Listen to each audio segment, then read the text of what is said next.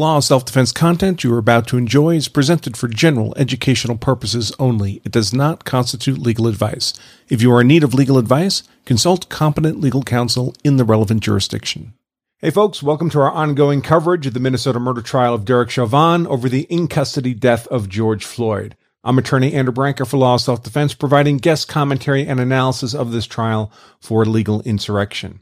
By the way, anyone interested in a free podcast version of our daily legal commentary and analysis of the Chauvin trial can access the Law of Self-Defense News and Q&A podcast, available on most every podcast platform, including Pandora, iHeart, Spotify, Apple, Google.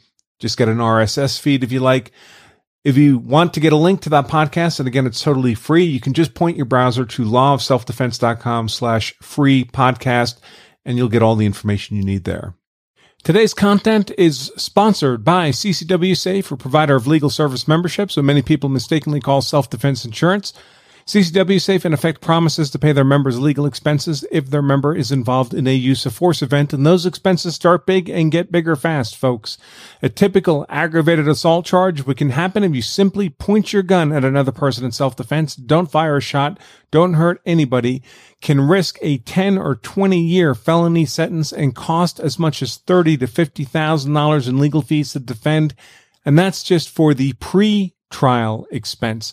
If you don't have that kind of money stuffed in a mattress, just in case you're compelled to defend yourself or your family, it can be useful to have a financial partner standing behind you to make sure you have the legal resources you need to fight the legal battle the way you'd want it fought.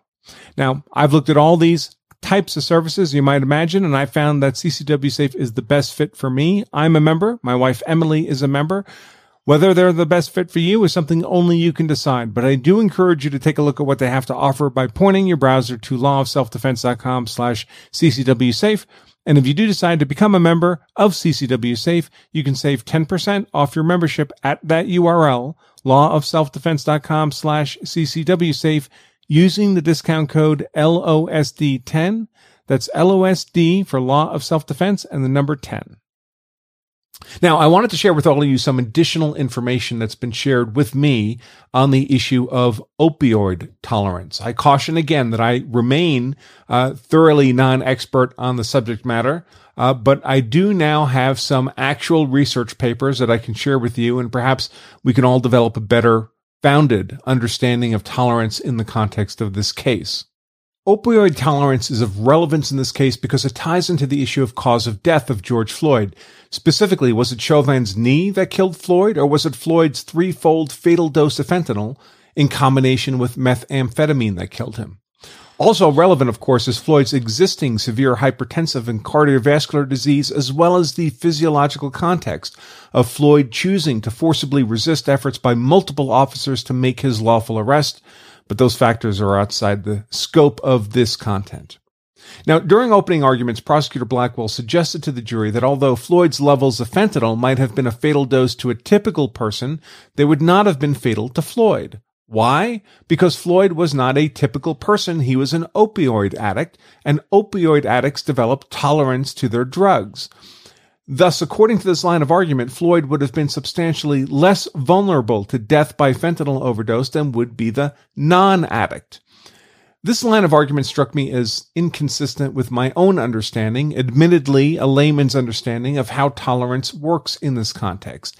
In yesterday's blog post, I wrote, quote, "I don't believe tolerance works to make an addict more resilient against death by overdose, but merely makes it harder to get the desired high.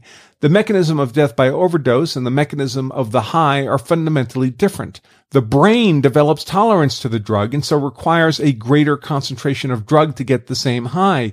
But that has nothing to do with how the drug kills. In the case of fentanyl, death is usually the result of the drug achieving a level sufficient to stop respiration, and I don't believe the body develops any tolerance to that biological mechanism.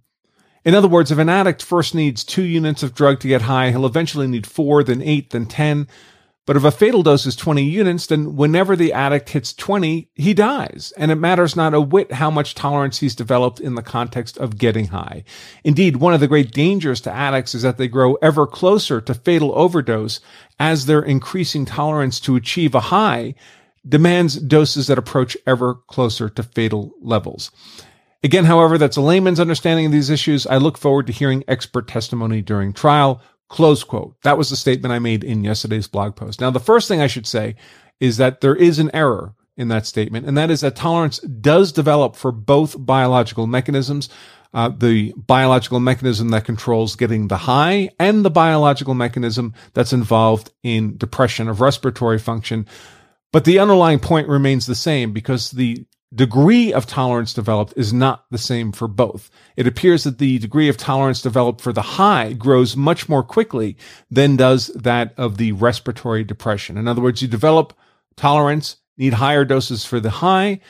You also develop tolerance for respiratory depression, but that develops much more slowly. So they tend to, in terms of the dose that triggers both, tends to grow into proximity with each other. So let me discuss that in some plain English. This morning, I found that a helpful commenter, thanks Dan, over at the Law of Self-Defense blog, much appreciated, had kindly provided links to two scientific papers on the subject, and I'd like to share those with you. Now, I caution again, I'm just a small-town lawyer, not a doctor, and two papers do not make a claim authoritative, but they do constitute more scientific support than I'd cited previously, so I thought them worth sharing. And both papers are freely accessible without cost, and I've linked them below in today's content. I also caution that scientific papers are written in the same style and tone as scientific papers are generally written, which can make them rather cumbersome and somewhat opaque to the non-expert reader, but that's the way these things go. Now, both papers make the argument, supported by their findings, their research findings, that while tolerance may develop both in terms of the high, or in a therapeutic setting, the pain relief or analgesic effect desired, and in terms of fatal overdose, in the case of opioids, usually fatal respiratory depression, referred to as opioid-induced respiratory depression, or OIRD, these tolerances do not develop at the same rate. Instead, tolerance of the high grows much faster than does tolerance for overdose. The result is that the window of safe dosing by opioid addicts, in which the desired high is achieved without fatal overdose, grows smaller and smaller over time, meaning the danger of overdose grows increasingly likely over time. The first paper, published in the scientific journal Anesthesiology, is titled Differential Opioid Tolerance and Opioid-Induced Hyperalgesia, a Clinical Reality, and it reads in relevant part, quote, "In the early post-operative setting, differential tolerance development to analgesia and respiratory depression is most relevant. Patients receiving chronic opioids for pain control, especially at high doses, should be assumed to have developed less tolerance to opioid-induced respiratory depression than to analgesia, or pain relief. This means that equa analgesic doses of opioids administered perioperatively will induce more respiratory depression in opioid-tolerant than in opioid-naive patients." In other words, the dose that's required for the pain relief, or in a street setting, the high, among opioid addicts means that we're pushing them up against the dose that would be fatal respiratory depression. The article continues, "Note that the dose required to reach this equi-analgesic effect will likely be much greater in the opioid-tolerant patient." In other words, contrary to what intuitively would seem to be the case, the opioid-tolerant patient is at an increased risk for respiratory depression when his or her post-operative pain is treated adequately with opioids, close quote. Or in the street setting, where they take enough of the drug in order to get the desired high. The second paper, published in the scientific journal Clinical Pharmacology and Therapeutics, is titled Tolerance to Opioid-Induced Respiratory Depression in Chronic High-Dose Opioid Users, a Model-Based Comparison with Opioid-Naive Individuals. And it reads in relevant part, quote, "Prolonged use of opioids such as morphine, oxycodone, or fentanyl is associated with addiction, physical dependence, and tolerance. Tolerance occurs due to adaptive changes at the neuronal level and results in the need for dose escalation to maintain the desired intensity of response. Pain relief in the clinical setting and a high in the street setting."